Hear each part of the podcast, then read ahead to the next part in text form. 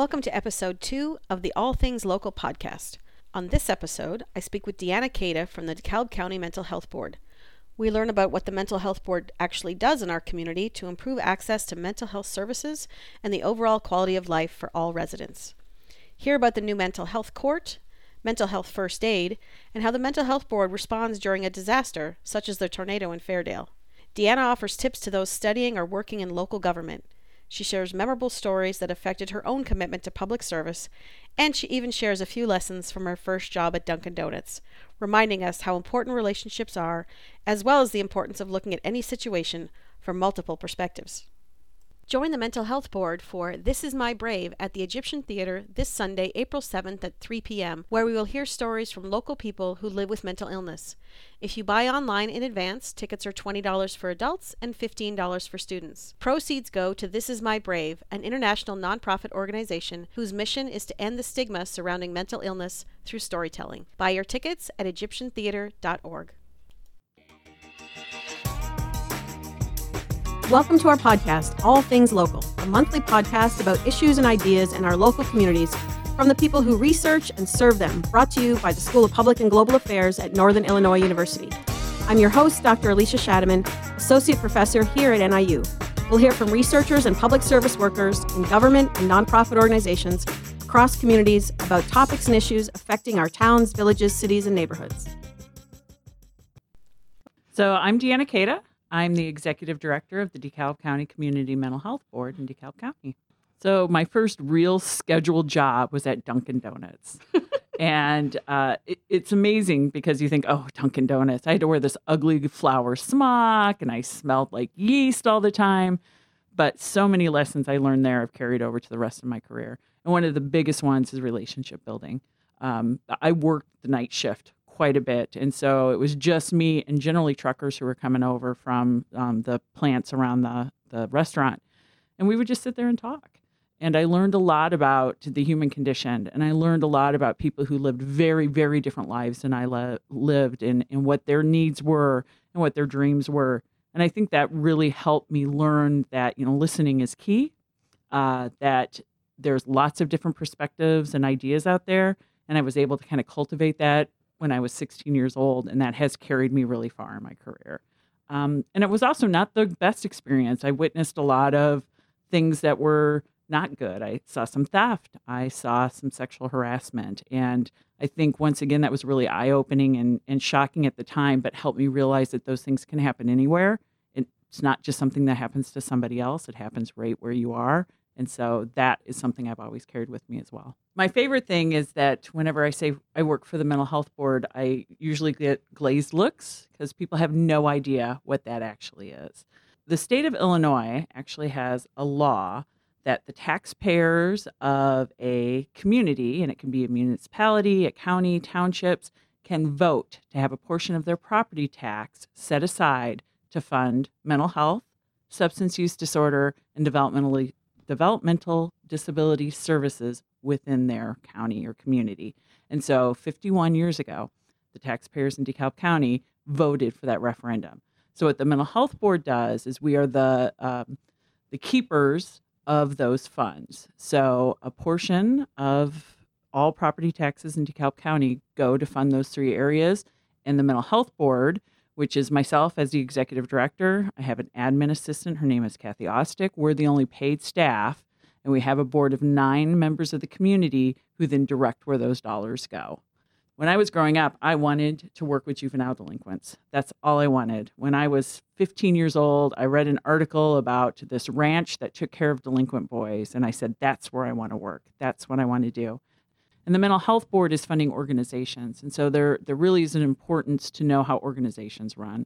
And I'm hoping that's some of what I was able to bring, especially since I've been hopscotching between nonprofit and government for most of my career. Right. Um, so you talked a little bit about what you do. What do you see as that overall mission um, for the mental health board, and how do you see that mission playing out, kind of on a day-to-day basis in the mental health board work? Well, I'm actually going to read our mission statement because uh, I think a lot of people glaze over when you say mission statement, but a lot of work and a lot of thought goes into that. In fact, we had uh, you help us with our mission statement and craft it, and it really is something that we believe in. It, it's the thread which carries us as a board to make a lot of our decisions. So, through leadership and funding, the DeKalb County Community Mental Health Board supports access to high quality behavioral health care services for DeKalb County residents, which means we want to make sure that everybody who needs services can get to those services and that those services will help them the way that they should. That's the mission of the Mental Health Board. That's how we make our decisions. That's what we look at in terms of our funding. That is the thread that pulls us through in our daily work. Is there a, is there a story or something that's happened recently that really affirmed that you're in the right place or you're doing the right work? I think there's two that I think really resonate with me right now. And like you said, there's tons, but the way that uh, I really look at the work that we do, we do we work with the agencies and the professional organizations to try to meet their needs. And we also work with the citizens and the consumers who are trying to get their mental health, substance use, and, and disability needs met. We don't often have contact with the community because we're kind of set aside in a government office and we do most of our work with the agencies. But I do hear from the community every now and then. I had a gentleman who called me who had an adult son who had obsessive compulsive disorder. And he was really struggling with finding evidence based services in DeKalb County. And it was something he said, you know, it would be really simple just to bring somebody in to help train these professionals on, you know, the evidence based parts of OCD treatment. And so he and I had talked for a while, and uh, I called one of our providers. I called Ben Gordon Center, which is a part of Northwestern Northwestern Medicine, and said, "Can we do this?" And it took about nine months, but we were able to bring in uh, an expert in obsessive compulsive disorder treatment and do a training for our local providers, and it was fantastic. And we had so many people attend; they learned a lot. We had private therapists who were able to come. They got some um, professional development credit for that, and the the parent who had called me had gone to the training, and he called me up and said that was just incredible that I could call and need something in the community and then watch it happen. And and that wasn't just the board; that was a, a collaboration between a lot of organizations to really make that come to light. But it made an impact. And I had a therapist who was also a parent come to me afterwards and say, you know, I never knew that what I was doing wasn't what I should be doing for my OCD clients and, and how to um, really improve those relationships. I can tell you that when funding gets cut for organizations, when the first thing that gets cut is professional development. And we saw that happen in our community. We had a couple years where the state wasn't paying for human services. And the first thing those human services cut is their professional development needs. And that is a, a, role that the mental health board can play is to help bring those uh, professional development opportunities to the community. It's something that we've really embraced because it doesn't take a lot. And we can really make a big impact with that. You know, I don't know what it looks like other places, but I know for us it's a critical need. And so we're going to continue to try to meet those needs. And, and utilize information from consumers and their families as well as what the professionals are telling us they need too. So we can balance both of those how much how much does the state influence what you're able to do on a local level? And how does that change when that state funding goes away even if it's for a short amount of time? How does that impact the, the work of the mental health board? So and this is kind of this is treading lightly because one of the fears one of the reasons people maybe haven't heard of mental health boards is because we don't want the state or the feds to look at our area and say, you know what, they have local dollars, so we're not going to continue to invest in that area because they have somebody else who's going to pick up the bill for that. And so we try to do our work in a way that uh, supplements what the state and the federal um, funding sources can do, um, but doesn't supplant that, doesn't take that over because the state and feds have a responsibility to pay for what they contract for and what they've said they would pay for. With that being said, we also don't want to see anybody in our community lose services because they don't have a payer source for that. And so we really walk that line of trying to make the determination of how much do we step in um, and how much do we hold back because we need to make sure the state and feds are responsible for their piece of the pie. And, and that is a fine line to walk. So we made sure during those two years that we didn't lose any programming in, in at least the space that we work in, the mental health, substance use, developmental disability space. And we were able to have that happen. We didn't lose any programming during those two years. But now that uh, the state has a budget and, you know, we're under different leadership with different priorities, we're really hopeful that maybe we see some stability there that we haven't seen before. And I'll tell you that that was a part of my job I didn't realize I would have to be so in touch with is I need to be on top of what's going on in both the state and the federal space around mental health and substance use and developmental disabilities because what those decisions are really impacts what we can prioritize on a local level. And what about other local funders? You mentioned the Community Foundation for one. Are there other local funders, municipal, city level funding that comes into this mix? Those funding sources exist. Uh, most of our organizations are getting a little bit of funding from municipalities.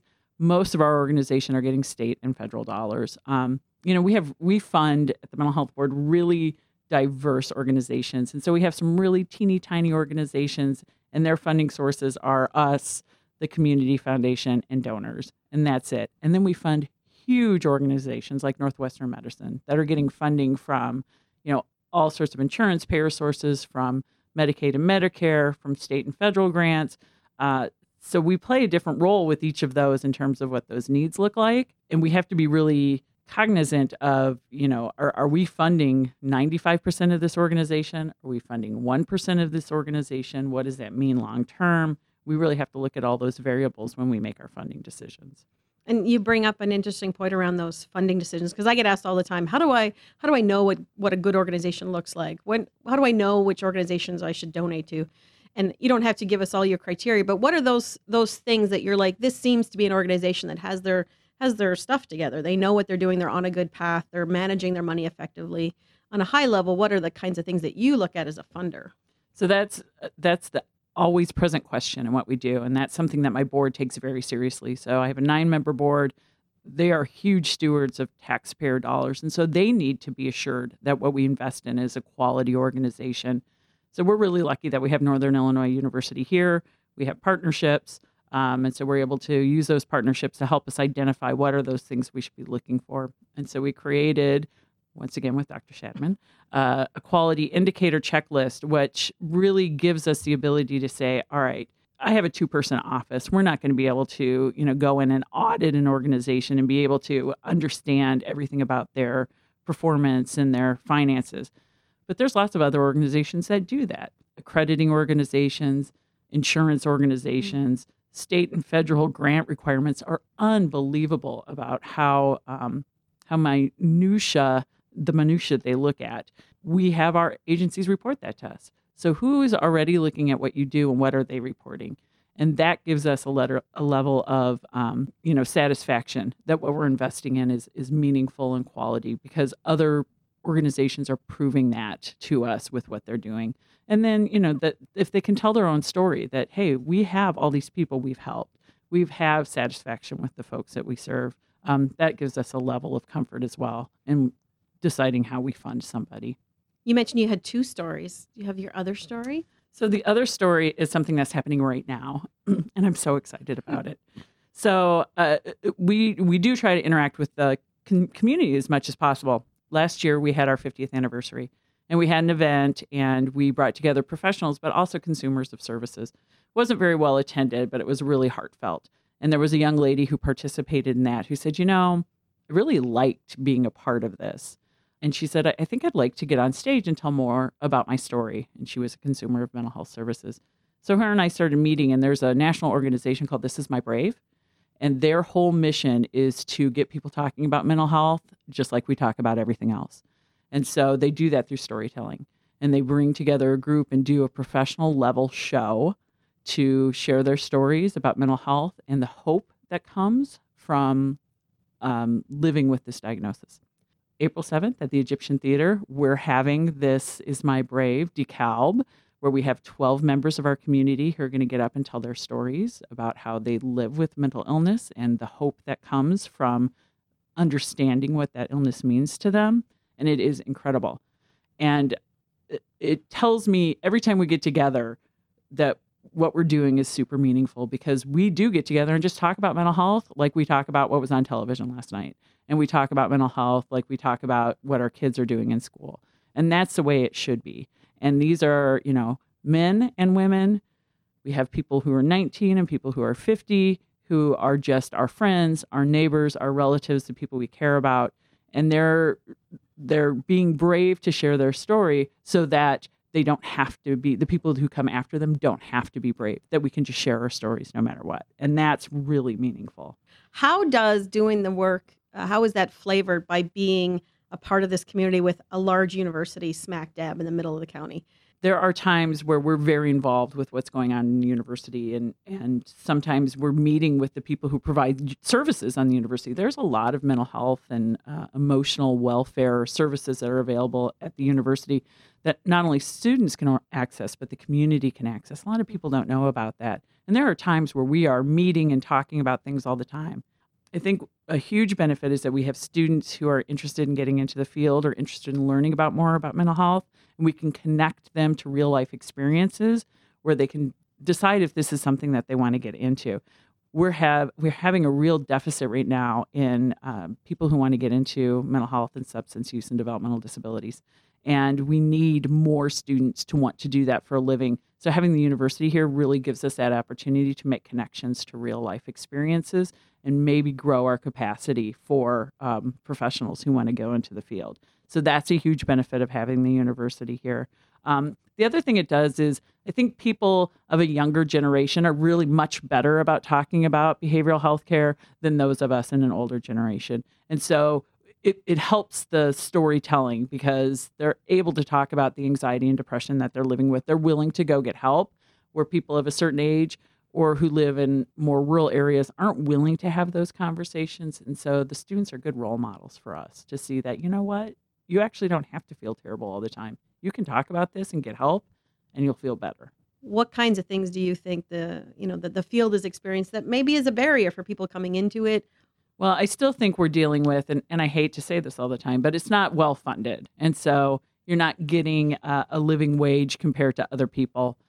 But then there's always the people who are like, I care about people. I want to work with people. And the, and the truth is, we one of the barriers is that we need to make sure we're treating those people well, and that doesn't always happen in the field either because the burnout rate can be really high. Um, when you care about people all the time, it's hard to always remember to take care of yourself. And so we have people who work in the field for five years and just get burnt out. We burn through them. So we need to figure out how to treat the people who work in these fields much better and teach them healthy coping mechanisms for that. The other thing is mental health is really, you know, it's not something you can grip and hang on to. It's not like a field where you can diagnose, you know, somebody with cancer. You know, diagnosing somebody with mental illness is very difficult to do. And then knowing the best treatment for that, um, we're getting a lot better at understanding how the brain works as an organ, but we don't have that all down yet. And so you might know how to treat somebody who has heart issues and say, yes, this is the protocol for treating heart issues, but what's the protocol for treating somebody with bipolar disorder? There isn't a, a manual that gives you this is exactly what you do. So that still there's not a lot of black and white decisions. And that's scary for people. You're coming into a field where you're not sure what the best course is all the time and that's that's it, there's insecurity with that. And so i think if you have your choice sometimes you go where there's more security where you have the better decision making capabilities. So i think those are some of the barriers that we have.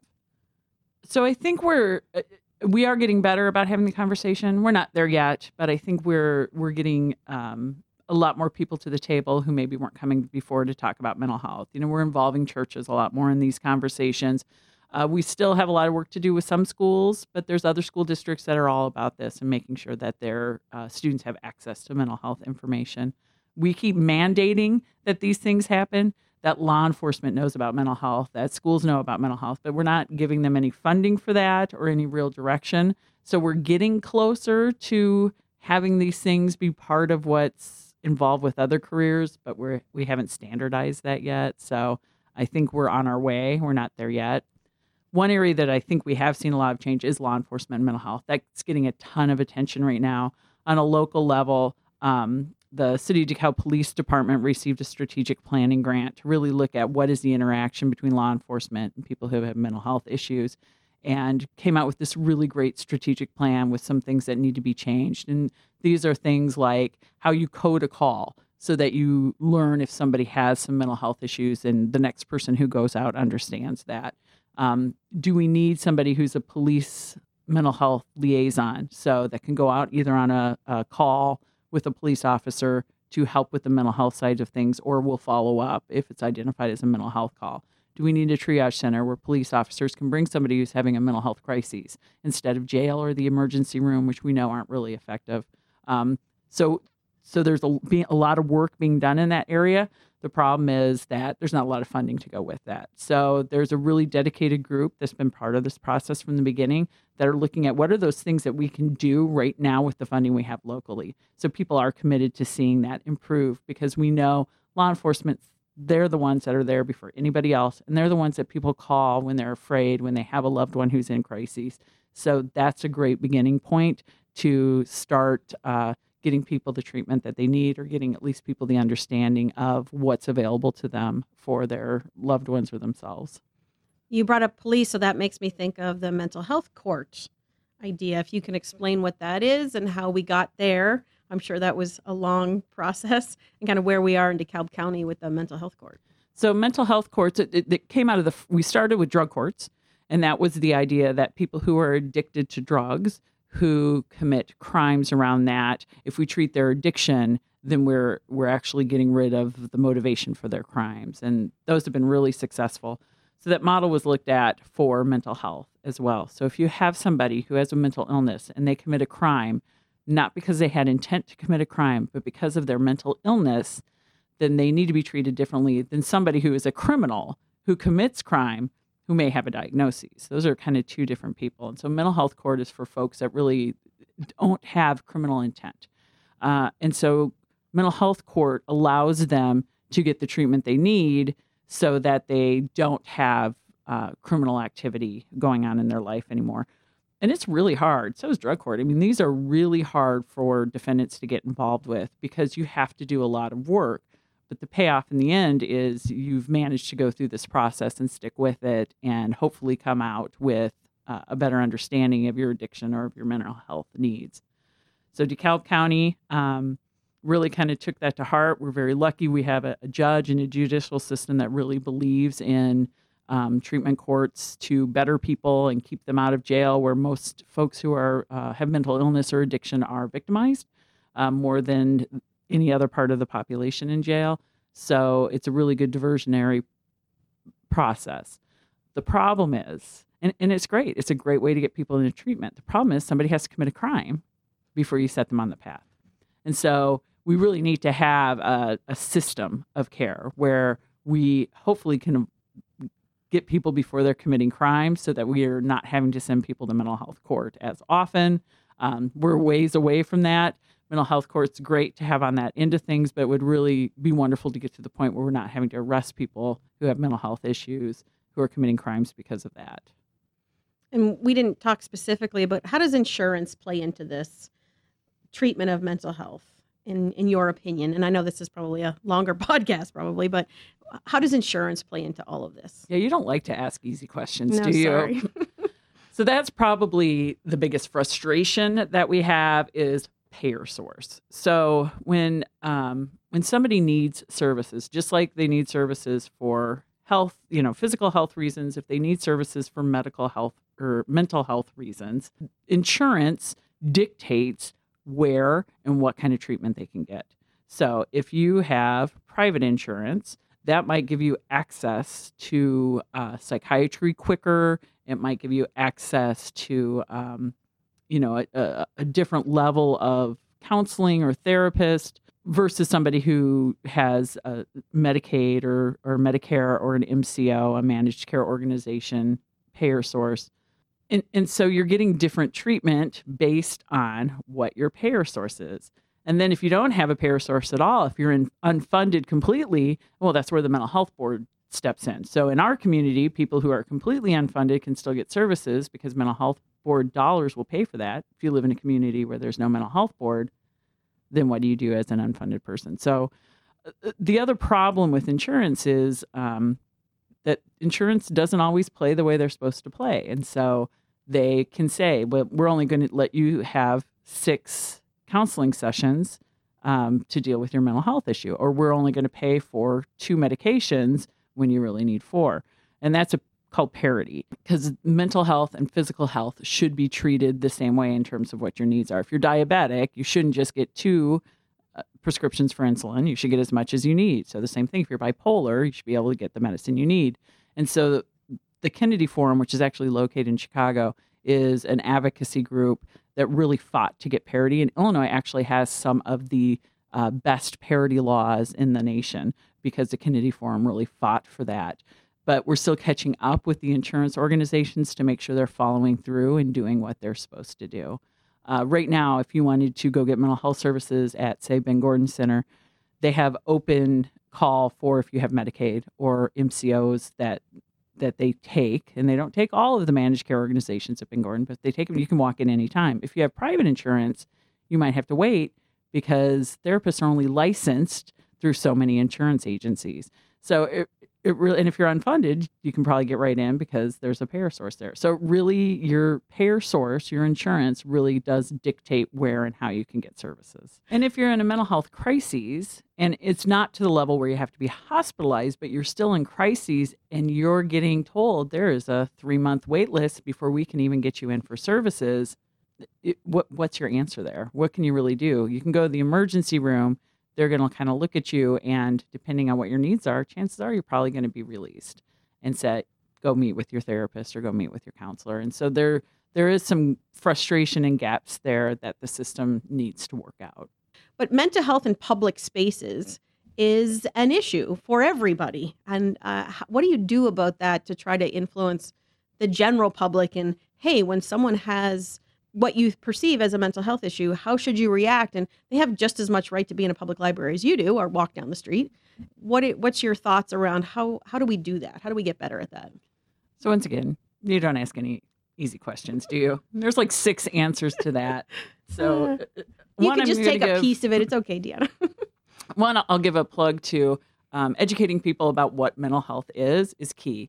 So, one of the partnerships that the Mental Health Board is uh, entered into is with Northwestern Medicine to provide mental health first aid to the community. We provide that for free. We buy you lunch.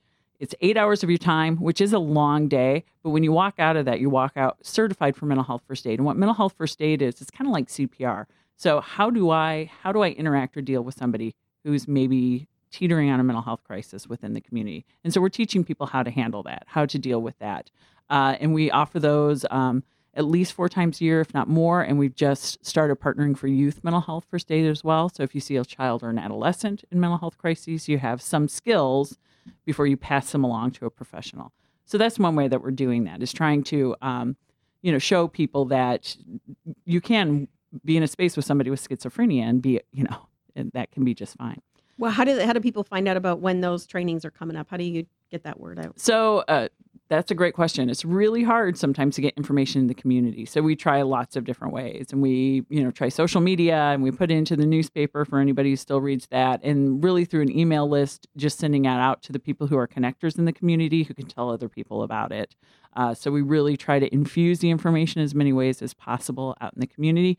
But somebody can always just, you know, email the mental health board and we can let you know, or email Northwestern Medicine, they can let you know when the next ones are coming up. So we try to make sure and get that to the community. There was a great story that came out of Hope Haven um, when we were talking about schizophrenia. And the gentleman I was talking to works at Hope Haven, and he said, You know, one of the cool things that people don't think about is that we're a family here. When people live at Hope Haven, they learn about each other. And so if we have somebody who's actively schizophrenic or, you know, bipolar and in a manic episode, the people who live here know not to be afraid that that's just how this person is. And it does, you know, everyone just reacts like you would react to any family member who is, you know, acting out that day. It just becomes normalized. And said there, that's really an, an awesome opportunity that you can learn that, you know, everybody just has their thing and that it, it's not dangerous or scary. It's just part of what's going on with that person at that time being. And I've always loved that story. I've always loved that. Because we have those people in our families, right? Yes. We have that aunt who does this, or we have that uncle that just does that. And that makes total and, sense. Yep. Yeah. And so, why is it any different when somebody on the street is talking to themselves? Why are you afraid of that person when it's just like the people you're related to at home? So you, we talked a lot about working with other levels of government. I, we talked about working with the police departments, the court systems, different levels of government. And you work a lot with nonprofit organizations. So you are like this big hub and spoke connector person. Is there any level of government we haven't talked about that you don't interact with? I mean, there's a lot. There is. We we work a lot with, you know, not just law enforcement, but cities, municipalities, townships, villages. You know, we try to. DeKalb County is a big county, so um, one of the areas the mental health board kind of interacted was when we had the Fairdale tornado.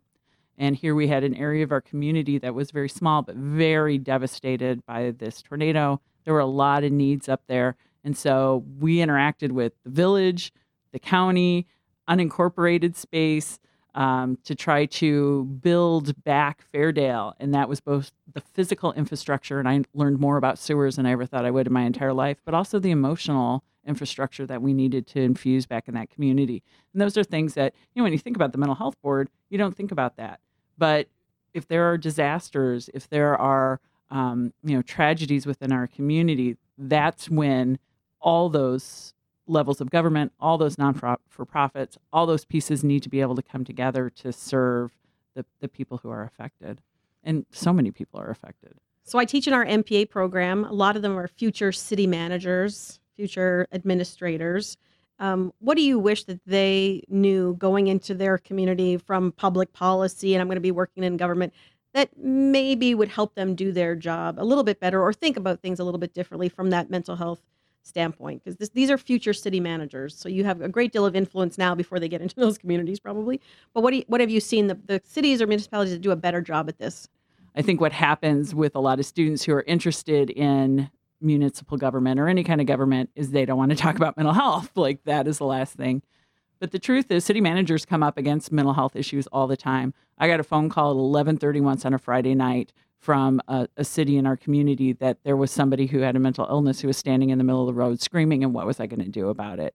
And we ended up um, being able to bring everybody kind of together. But this person didn't know even how to start helping somebody in their community. They were just, as the city manager, kind of responsible, they thought, for the municipality and making sure everything was okay. So having an understanding of mental health and addiction too. I mean, I, don't want to downplay that addiction and mental health go hand in hand.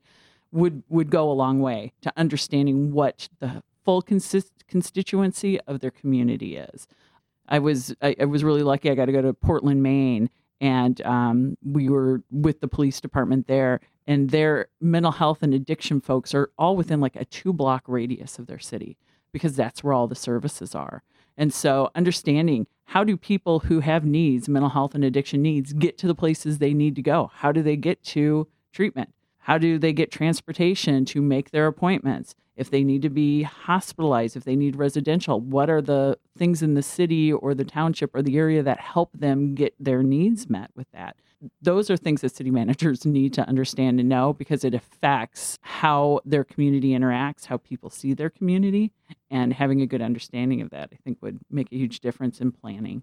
Um, similarly, when you think about workforce development, private employers, what do you think they need to understand about the populations that work for them or that they work with when it comes to these kinds of issues, either addiction or mental health? Well, once again, I wish the big employers in our community would want us to come do mental health first aid there because I think just having that basic understanding makes such a difference.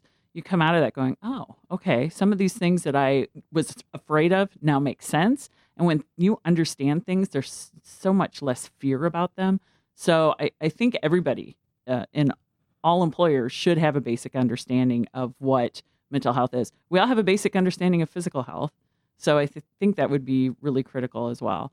Um, and I think that, you know, even being on top of that more, you hear about every now and then you'll see something go viral where an employer let somebody have a mental health day because they were having anxiety or depression that day. Wouldn't it be wonderful if that wasn't the exception, but it was the rule?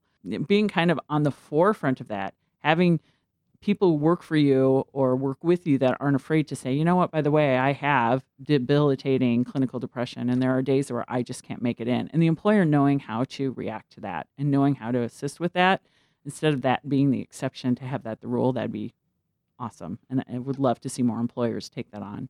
and so getting back to wouldn't it be great if people could just have that conversation yeah. if they could not have to I, I have met so many people who say they can't even talk about their diagnoses because people will treat them differently and yet, if we had some place where that was just as normal as everything else, how much easier life would be for people. For all of us. Yeah. Is this the job you thought you would have at 25? And we touched on it already. And it sounds like it wasn't the job that you saw yourself in, but what, what could you go back and tell that 25 year old self now, knowing where you've come in your career? I think one of the really interesting things about the human services field is that we start off in direct service and we think we're just going to help people. That's what we're going to do. And we end up in bureaucracy. Uh, I, I push paper for a living now. I'm in meetings all day. When I was 25, uh, no, you know, my idea was that I would be helping people. Um, and of course, I still am, but it's just at such a different level. So, the number one thing I would tell myself is pay attention more. Certainly, pay attention to politics because it is unbelievable how much that does affect uh, what we do in the, the human services field. Also, to pay attention to networks because people I met 25 years, I'm 50, so 25 years ago, the people that I met often are still the people I'm working with. They're just in different roles. Um, having those connections has been really beneficial. And I wasn't intentional about that when I was 25. I would love to tell myself to be a lot more intentional about that. Um, and I think just having a good understanding of how all the pieces come together. How does government and nonprofit and schools, education is such a huge piece of this as well, private sector, public sector. How do all those things come together to weave this fabric? Because um, because that is, you know, now with what I do, trying to make impacts in all those areas is critical. And so I, I, wish I had a better understanding of all those pieces when I was younger so that I would have a better network for that now. These are uh, topics that those of us who do it are very passionate about, and there's not always a good way to let other people know what's going on. And so, any way to be able to talk about it and share information with the public is helpful. So, I really appreciate you uh, having this opportunity for us. Thank you very much for coming. Join the Mental Health Board for This Is My Brave at the Egyptian Theater this Sunday, April 7th at 3 p.m., where we will hear stories from local people who live with mental illness. If you buy online in advance, tickets are $20 for adults and $15 for students. Proceeds go to This Is My Brave, an international nonprofit organization whose mission is to end the stigma surrounding mental illness through storytelling. Buy your tickets at egyptiantheater.org.